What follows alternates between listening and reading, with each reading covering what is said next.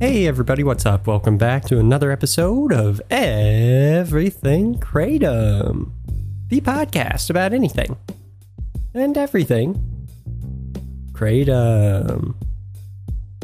Great to have you with us on this Monday morning.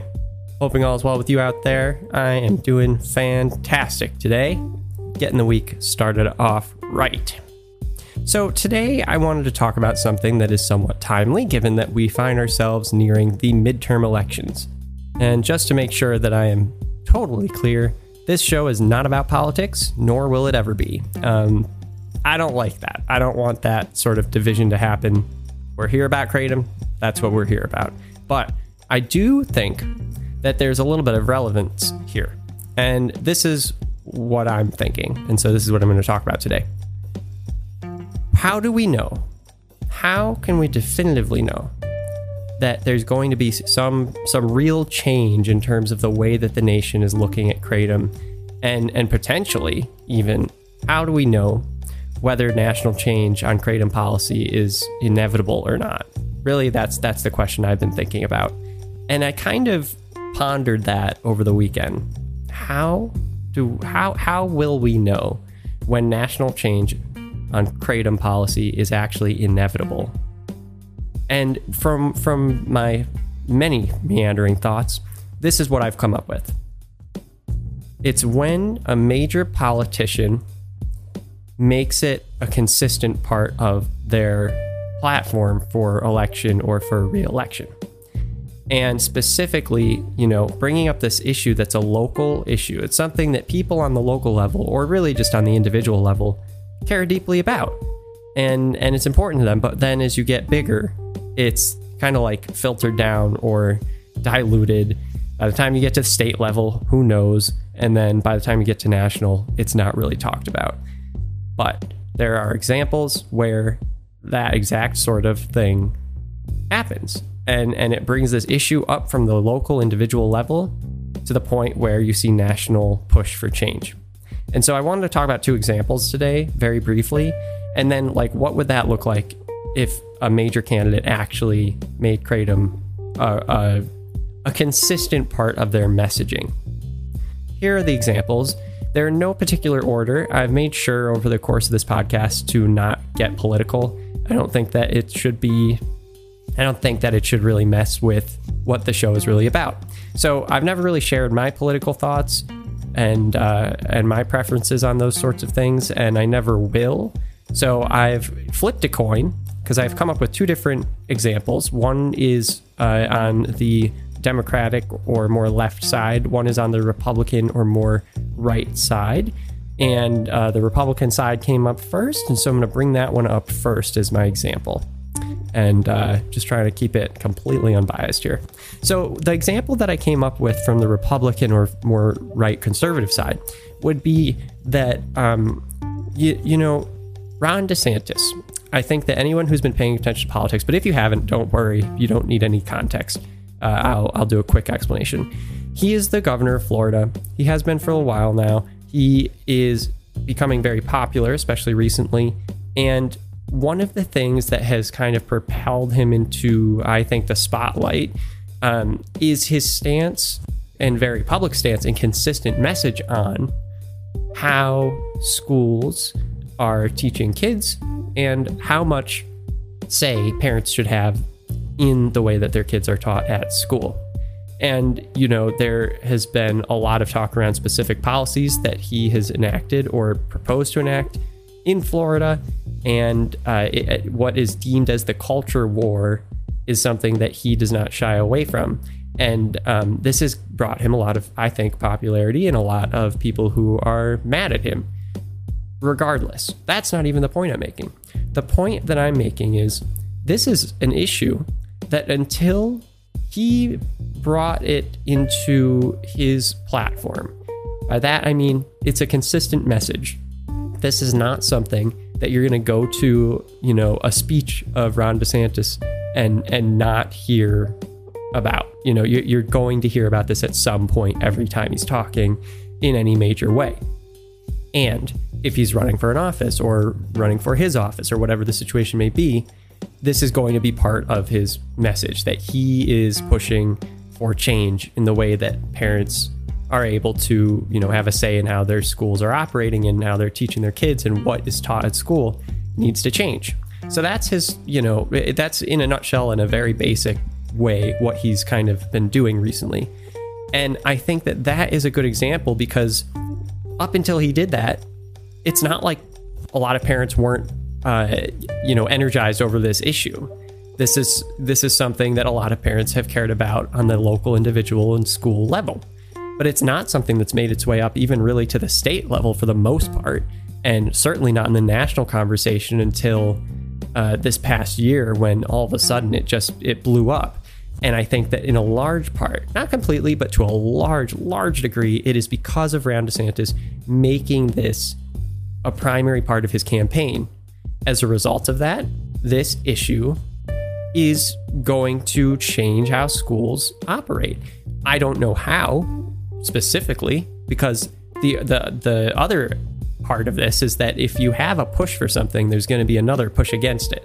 So who knows? The result may be the opposite of what uh, Governor DeSantis would like, or maybe it's going to be exactly what he would like, and he's going to succeed in in his goals of of changing how schools and parents operate together and what kids are taught. And um, and it, this wouldn't be even happening as a discussion fed on the national level if it wasn't for this particular candidate bringing it into his messaging and his platform for office. So that's the example I have on the Republican, more conservative or right side of things. From the left leaning, more Democratic, uh, liberal side of things, this, I think, the easiest example I can think of is Bernie Sanders. Senator Bernie Sanders ran for president in 2016. And uh, he, of course, was not able to get the nomination for the Democratic candidate.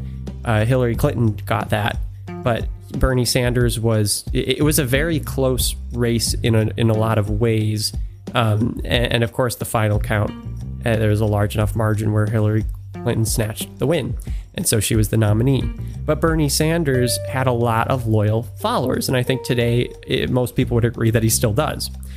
I think the main thing that I'm pulling from from his campaign in 2016 is that you have to think back to that time to realize, wow, so much of what he talked about has become the the basis of the Democratic Party platform. And the same can be said. The same can be said with what's happening on the on the right conservative Republican side, with the sorts of things like culture war aspects and and um, the school policies and things like that, like Ron DeSantis is bringing up. That that's becoming more part of their platform. But when you think about the Democratic side, it wasn't that long ago that nobody was pushing for $15 minimum wage.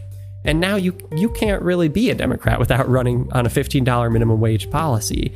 That came from Bernie Sanders. In that 2016 campaign, he was pushing ideas that were seen as too far uh, out of the realm of possibility.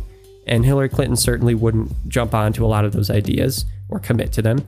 But the $15 minimum wage is the easiest thing I think I can look at here because it was essentially calling for the doubling of the minimum wage, which is a big deal.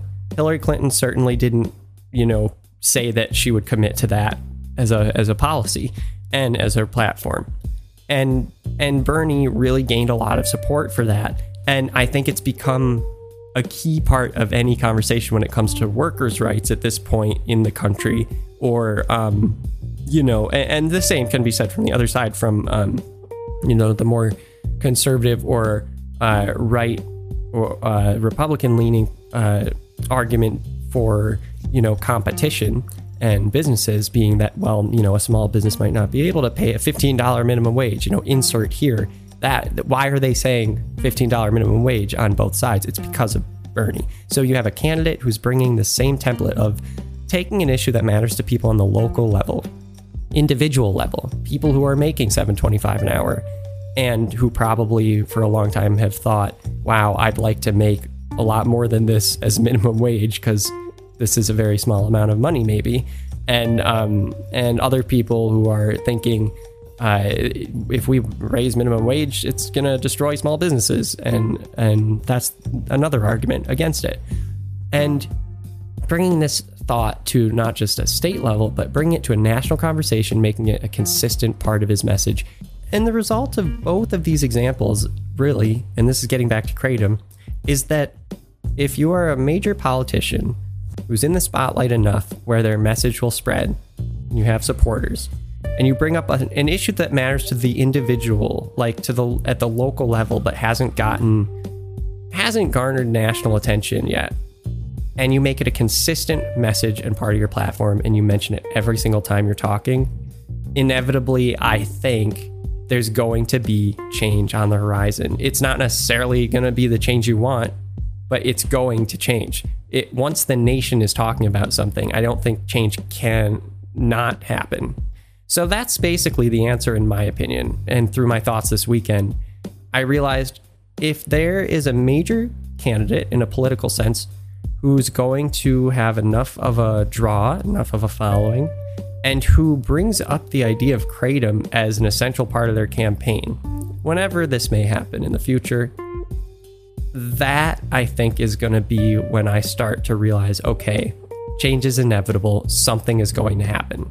Because now it's a part of the national conversation and it it's not going to go away. That is I guess my mic drop for today. I hope that you found this one interesting today and that I did a pretty good job of being, you know, unbiased. I, I don't think I put any bias into this. Uh, I think that it's important not to. I really do. I think that we're here to talk about Kratom, and so that is what we shall talk about. And, um, you know, just in case anyone here is trying to guess my political affiliation, I'm going to throw you off now and confuse you, and then I'm going to end the episode. I grew up in a very conservative, I guess is what people would call it, rural. Um, and I guess if we're going by religion, you know, it was primarily Christian, uh, you know, uh, Catholic uh, area of upstate New York. And my parents actually both work in different departments of, but at the same technical college, or they did. So they both worked there. And I've had jobs working for people who are pretty traditional conservatives and um, and more recently, I've had a job also that was working for uh, a little bit more leaning left uh, liberals. And hopefully that should thoroughly confuse you. So I'm going to leave it there because that's what I want. All right, everybody. Hopefully that did the job. Um, really, it's all about Kratom here and it's all about you. And thank you so much for listening. We will be back tomorrow. Bye bye.